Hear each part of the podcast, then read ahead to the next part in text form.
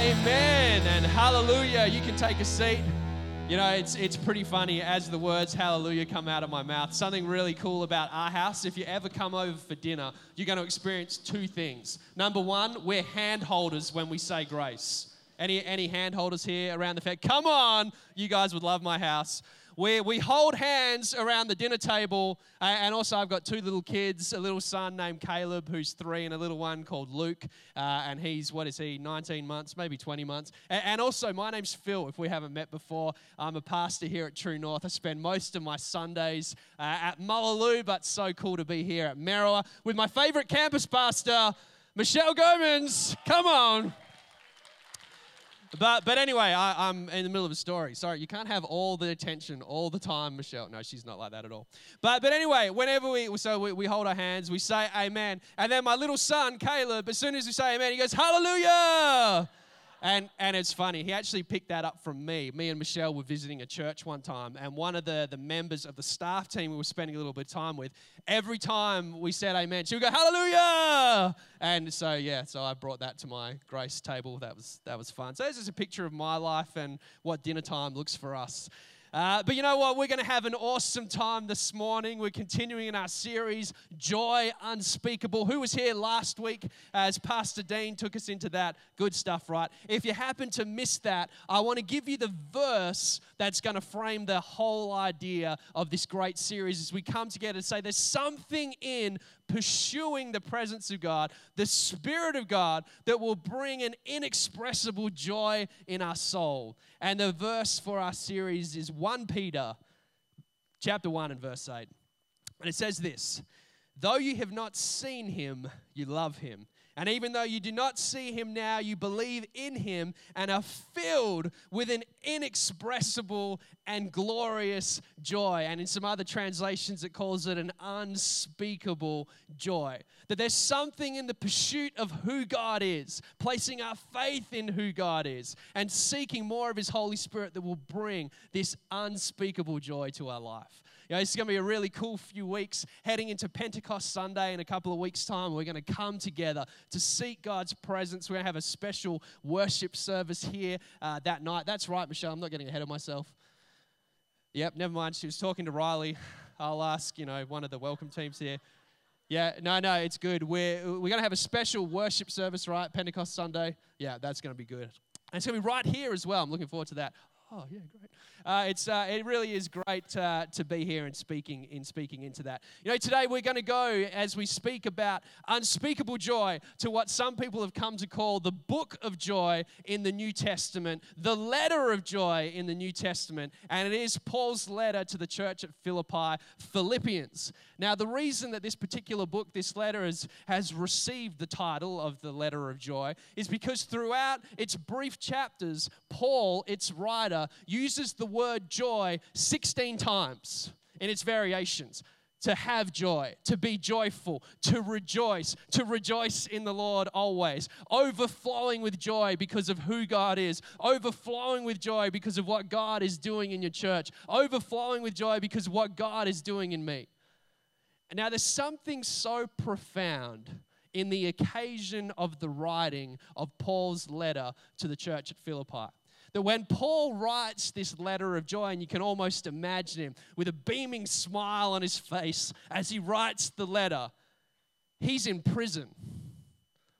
He's in prison. His freedom's been stripped away. He hasn't committed any crime, but he's in prison because he's preaching about who Jesus is. Now, as a follower of God, as a person that puts your faith in Jesus, if you find yourself in prison because of that, it could be a position where it might be warranted to be a little bit negative.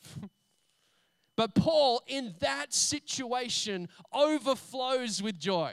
Because joy for Paul had nothing to do with either the positive or the negative realities of his life, but rather who Jesus was. And that's the nature of that unspeakable joy not founded in circumstance, which is subject to change, but founded in Jesus, who is the same yesterday, today, and forever. Someone say, Amen. Come on. I want to want to bre- uh, begin our focus on chapter 3 in Philippians this morning. I want to take you straight up to verse, verse 10. And we're going to see it up on the screens here. And I want you to, to underscore these first five words in your reading. In fact, just focus on them for now. This is the cry of Paul's heart, it's the center of everything he writes in this letter. I want to know Christ. I want to know Jesus. That's just the foundation for me. I want to know Christ. And in this desire, as Paul speaks out through Philippians, we see that there's this connection between a heart that desires to know more of Jesus and a heart that knows more of the Holy Spirit in their lives. You know, I love, I, I love this phrase. And, and I think about it. You know, sometimes we'll meet somebody, we'll meet somebody new, and you have an instant rapport with them, right? Maybe they're charismatic. Maybe they're really funny. Maybe they're, you know, really skilled in whatever it is they do. And you're just like, wow, that person's amazing. And then the next natural thing for us to do is say, hey, that person's awesome. I want to get to know them better. I had the exact experience when I met Jeff Gomez for the first time. It's like, that dude has an amazing beard. I've got to get around that. But we've had this kind of experience, right? Where you meet someone for the first time, you're like, yeah, I want to get to know them better. They're awesome. They're amazing. A lot of the times it happens when we're single and we notice someone of the opposite sex. You're like, whoa, I want to get to know you better. I, I didn't mean to turn a profound scriptural truth creepy, but look, here we are. And, and we get this sense that we see someone, that person's amazing. And I want to get to know them more. Now, here's the step in our journey of faith where I think a lot of us get stuck. We recognize that Jesus is amazing. The gospel is amazing. The gospel goes beyond words. And it stays at that point. We miss the step where we say, Jesus is amazing and I want to know him more. It's natural in every other connection in our life. But somehow, when it comes to Jesus, we miss this step. Say, Jesus is amazing. Man, I got to know him more. I've got to know more of who He is. I've got to seek to know Him more. I've got to have a new desire to know more of Him. And for Paul, there's this, there's this profound link between a desire to know more of Jesus and experiencing more of His Holy Spirit and the joy that comes from an indwelling of the Spirit in our lives. So we're going to go a little bit earlier in the passage now. We're going to go to Philippians 3, verse 4. Now, Paul spent a little bit of time. Now, something you got to understand about Paul, if you, if you don't know his story, is that he, he was what's called a Pharisee in the first century. That, that he was a, a champion for, for the Old Testament law and the, the Old Testament way of connecting with God by meeting the righteous requirements of the law. And the system before Jesus came to change everything was that I had to be good enough to know who God is. But now in Jesus, I have to place my faith in Him, and by grace, I can know who God is. So, Paul begins this part of the letter by challenging what, what's sometimes called that legalistic point of reference to how we connect with God. And he's saying, You put your confidence in, what he calls the flesh, which is, a, which is a symbolic word to capture that entire pursuit of knowing God based on getting everything right. He says, You put confidence in these things? Check this out. Here's my story. Before I knew Jesus, here's who I was. And in verse 4, he begins If someone else thinks they have reasons to put confidence in the flesh, I have more. Circumcised on the eighth day which was a significant day of tradition and ceremony, circumcised on the eighth day of the people of Israel, of the tribe of Benjamin, a Hebrew of Hebrews. You almost get the sense that Paul, Paul's bragging about who he was. A Hebrew of Hebrews. In regard to the law, a Pharisee. As for zeal, persecuting the church, persecuting anything that stood against Judaism and his way of understanding what it meant to connect with God. As for righteousness based on the law, man, I was faultless. I was faultless. He's kind of, he's, he's just very, uh, you wouldn't necessarily say humble is the way that he's describing himself throughout this passage. But he's saying, look, if you think this is the pathway to God, this is who I was, who I was before I met Jesus on a dirt path on the way to Damascus. This is what I was. You know what Paul's doing throughout these verses? He's describing markers of identity. Markers of identity. I want you hold on to that phrase this morning. Paul's describing these are the markers of identity. And he drew confidence from those markers of identity. I was circumcised on the eighth day. Not, not something men typically brag about today, here and now, but but he's bragging about all these things. These were the things that I placed my confidence in, and they made me feel whole. They made me feel complete. And I drew a measure of joy from these things. My confidence was in these markers of identity. You know, each and every one of us, we too have markers of identity. For us, they're going to be a little bit different to a first century Jew. But we've got markers of identity that we place value on and draw confidence from. There'll be a range of different things. Maybe it's I, it's I perceive myself to be intelligent. I'm not speaking about myself here, just to be clear. Maybe for me, it's a pursuit in education and getting bachelor degree and master's degrees and all kinds of things and, and being someone who is smart. That's a marker of identity. Maybe it's in your sporting world, in your hobbies. You're skilled, you're gifted, you do well. It's another marker of identity that you draw value from and brings a measure of joy. Maybe it's found in relationships.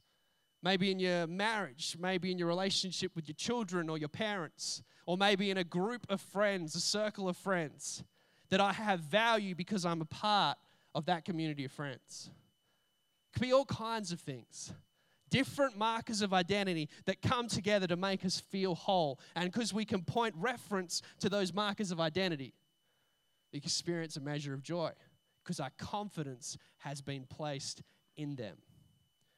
And this is exactly the picture Paul is describing about himself. But then in verse 7, he's going to flip it. Now, something I, have recently started doing as a mental image. In the New Testament, a lot of times, Jesus, the Apostle Paul, different writers, they will take a truth and then they will flip it. And what I think about to help remind myself of that is like a pancake. You know, any, anyone like cooking pancakes? Get in the frying pan, you got to kind of jiggle it a bit so it gets unstuck, and then you flip it, right? Paul's going to flip this reality. So, can, can we get our pancakes out real quick? Go on, ready to flip, and, and give it a flip. One, two, three, flip. Did everyone catch it? Hey, come on. Only some of you did it. It was fun for those of us that did it. He's going to flip it. And in verse 7, he says this But whatever were gains to me, I now consider loss for the sake of Christ. This picture of who I was, all these markers of identity. Since coming to know Jesus, there's something different about me. And those things that I once thought were incredible gain, I now see as a loss. Paul's speaking in particular about the, the conversation about legalism and the law.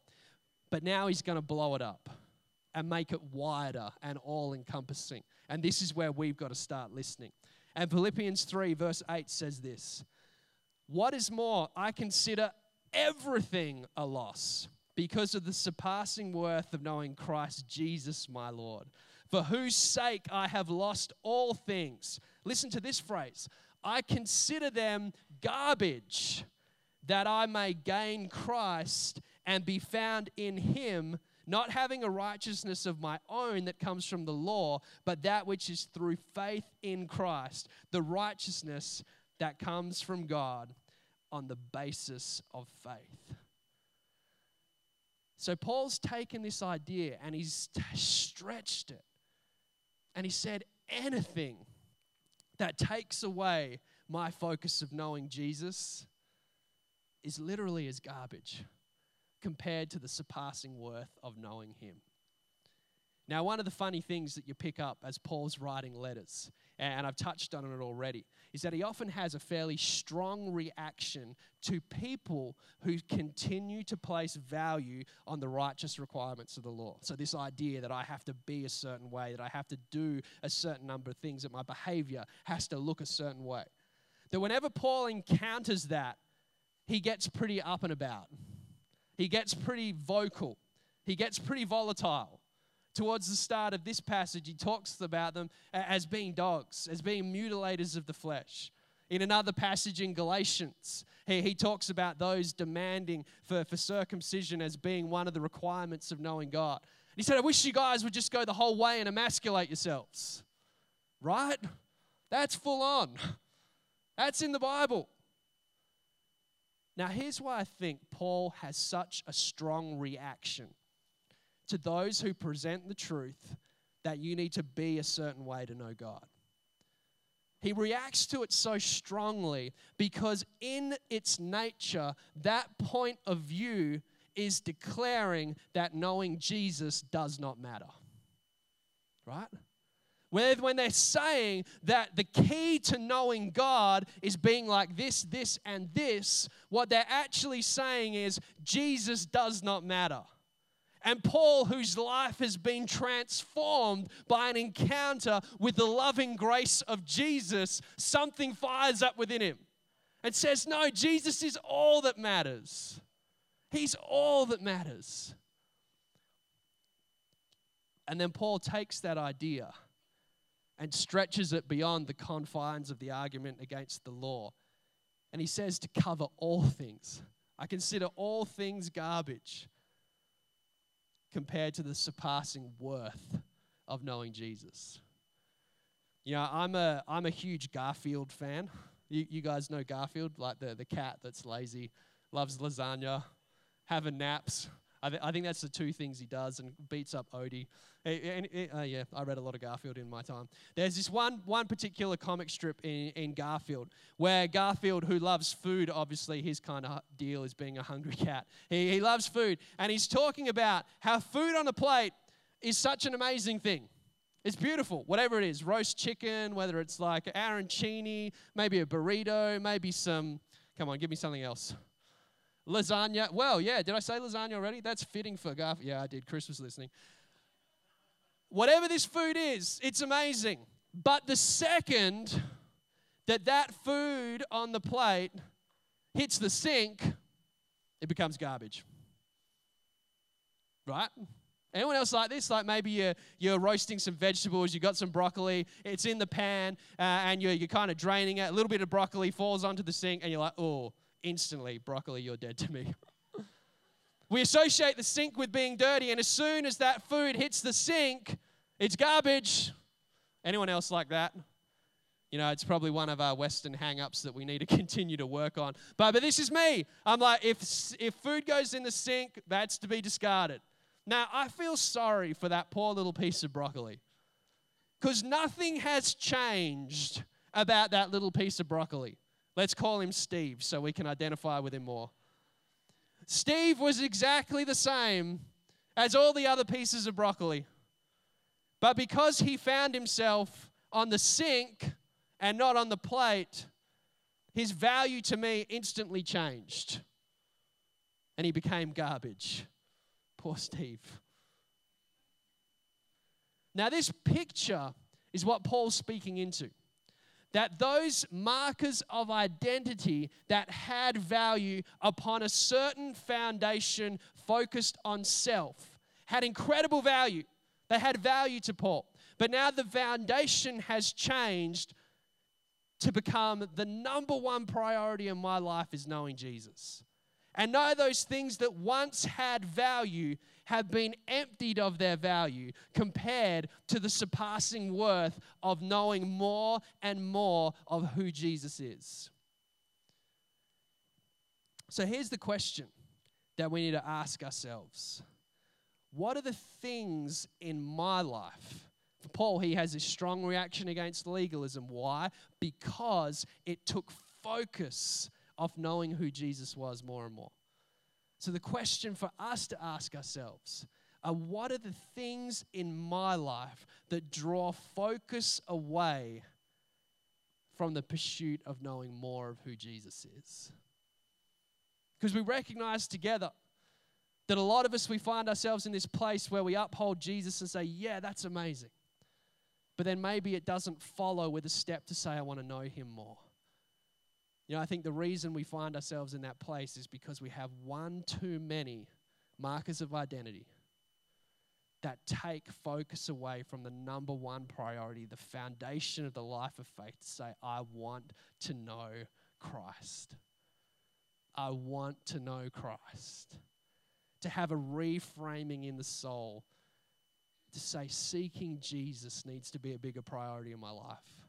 And then when that happens, all of those other values, all of those other markers of identity, all of those other priorities will find their spirit led order upon the foundation of who Jesus is.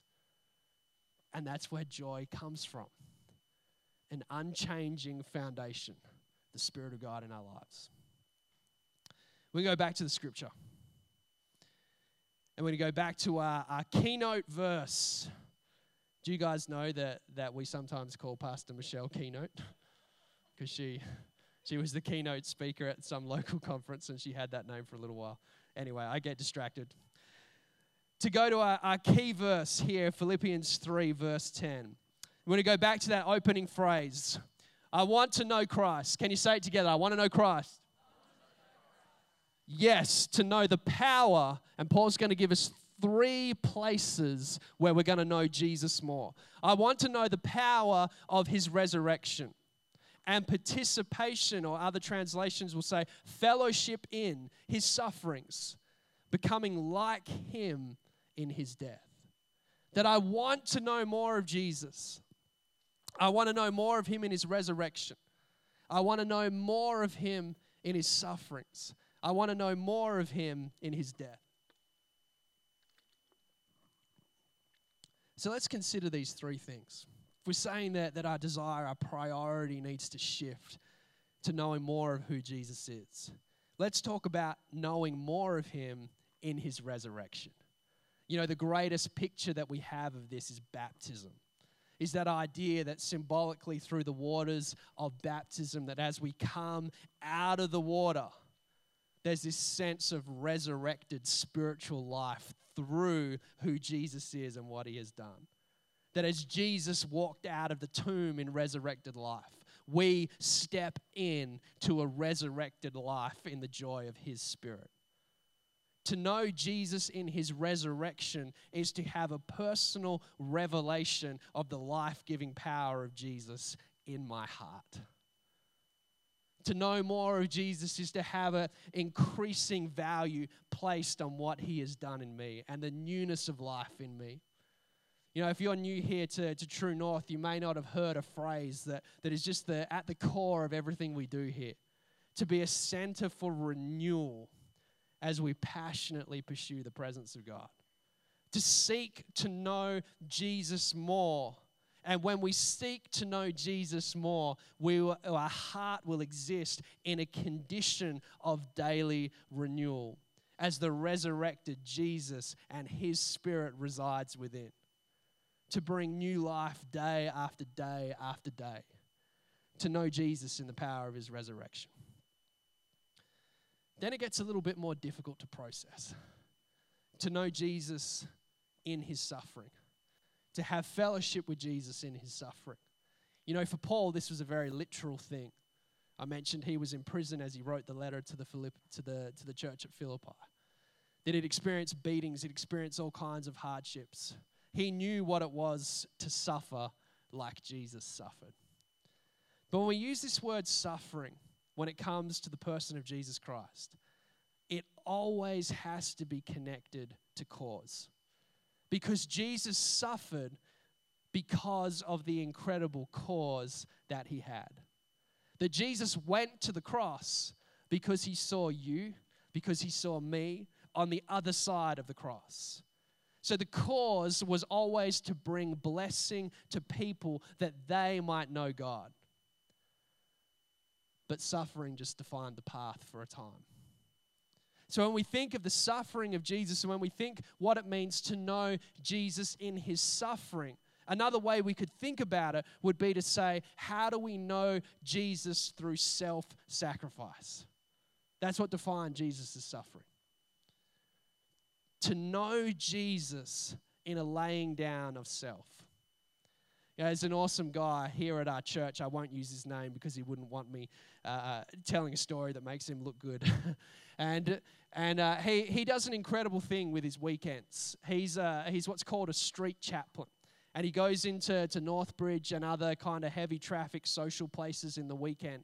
And he's there to help people that are that are struggling with alcohol, struggling with drugs, that are in an unsafe place. And he sits with them, he talks to them, he makes sure they get to, to paramedics or ambulances if they need that support. And he's just there to keep young people primarily safe. He's a guy in his 60s.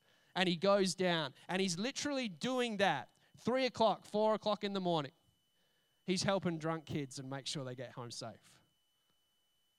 Now, that's a pretty amazing thing when I think about what typically I'm doing at 3 and 4 o'clock in the morning. Just sleeping, resting. Now, here's something that I believe that my friend that, that chooses to go out and does that, when he's out there in the street, all kinds of stuff going on around him, and he's kneeling down with someone who's lost consciousness because they've made a series of bad decisions and he's just there to make sure they're safe. You know, in that act of selflessness, he knows something of who Jesus is. The kneeling down on the street with someone completely broken. When he finds himself in that position of selflessness, he learns something about who Jesus is. He knows Jesus in a deeper way. Because that moment, that picture of laying down of self, getting out of your warm bed to go to probably what is the worst part of Perth you can imagine to make sure people stay safe. That to partner and to know Jesus in his sufferings is actually really about partnering in his cause. Is about selflessly laying down a part of who we are to be a blessing to others. Do you know that's why the church exists? It's why Christ gave his spirit to form the church. That we would know Jesus in his suffering by being a blessing to those that need it most. So, to know more of Jesus is to know more of his cause in the selfless actions led by the Spirit of God. Now, let's talk about knowing him in his death. Knowing him in his death.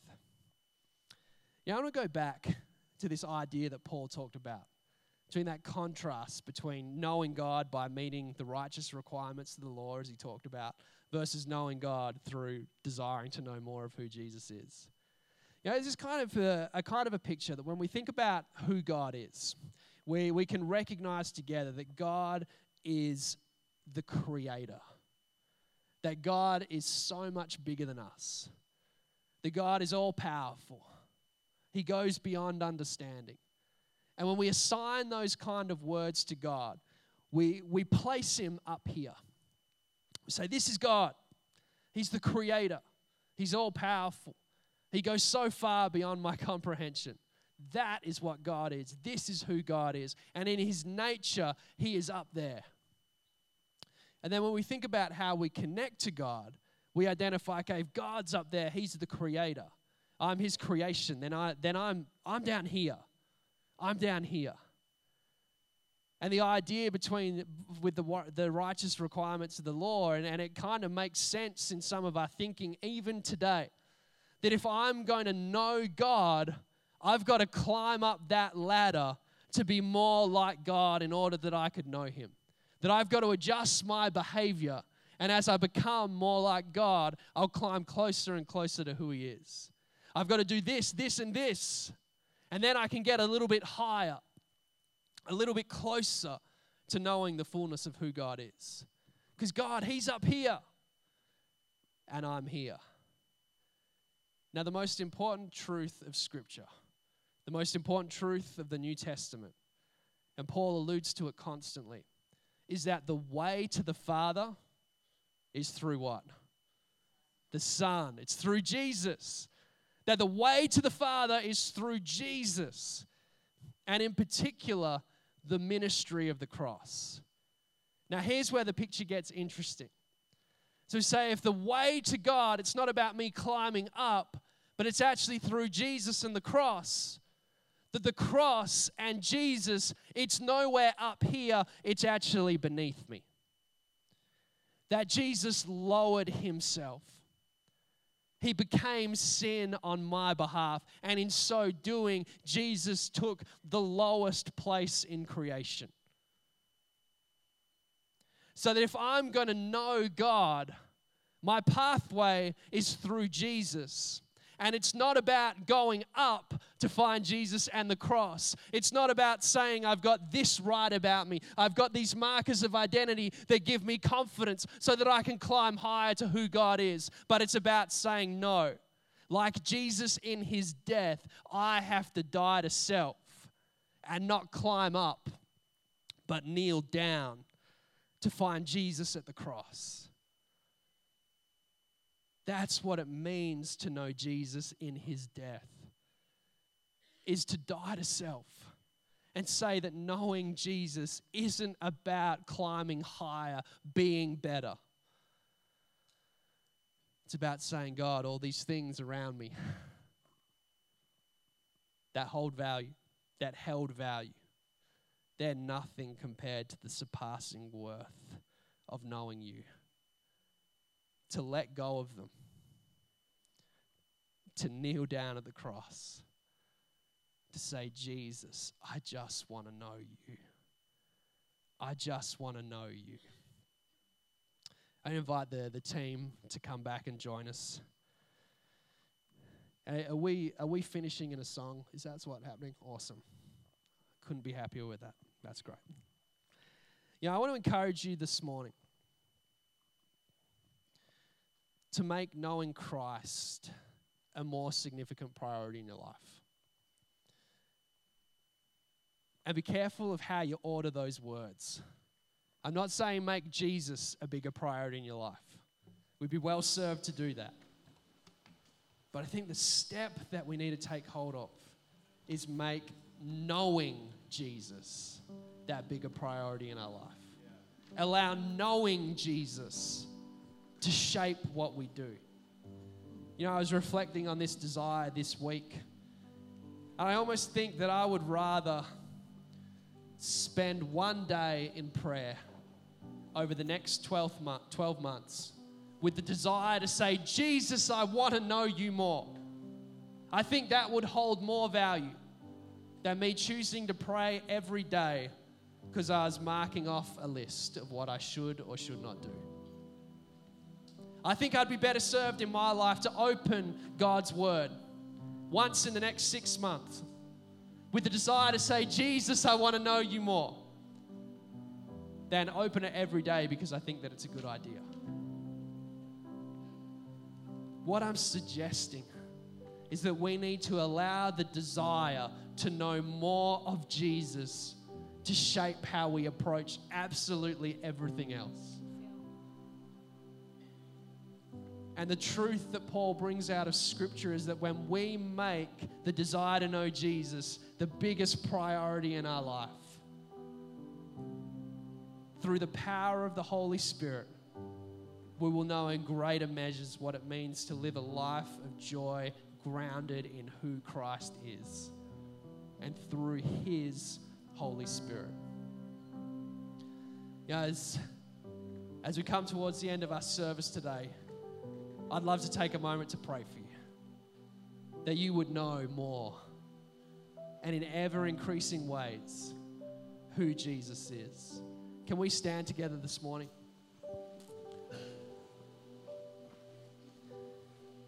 I'd love to pray. You know, if you're here this morning and the prayer of your heart is to say, Jesus, I want to know you more. Say, Jesus, I want to know you. I want to give you an invitation even in this moment. As a symbolic sign, just to hold your hands out in front of you and prayerfully before God to pray that prayer. Jesus, I want to know you more. Jesus, I want to know you more. The desire of my heart is to know you more. Holy Spirit, I thank you that you are here in this place today, Lord. Thank you that your presence, that Jesus, your spirit is moving.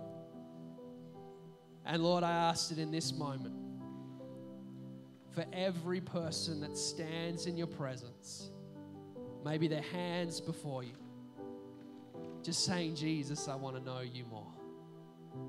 Jesus, I ask that by your Holy Spirit, you would reveal yourself to them, Lord. God, I pray that there would be something of a transformation in the reference point of their life. That some of those old markers of identity, Lord, if some of them need to be stripped of their value compared to the surpassing worth of knowing you, Jesus, Lord, I ask that that would happen too in this moment. Lord, give us a new desire for you. God, we recognize that you are our Savior. Through the giving of your Son, you are the one that brings hope, peace, and joy unspeakable. And God, we want to know you more. And Lord, even as we sing this last song together, I pray that there would be a joy that's flowing here this morning, God. We praise you, Jesus. We thank you for your presence. And God, our prayer today is to simply know you more, to know more of the joy we find in your spirit. We praise you, Jesus. Amen. Amen. You we're gonna we're gonna worship God together one last time. I do want to encourage you as well. If you'd love someone to pray with you coming out of the service today, coming out of the message, Michelle, some of the other pastors, I'll be down here as well. We'd love to spend some time praying with you. We've got a prayer team as well. Do they hang out here? They'll be there. Awesome. I uh, just encourage you, if you'd love someone to pray with you, take that step this morning. But we're going to praise, we're going to worship our great God as we finish our service together. So let's do that together.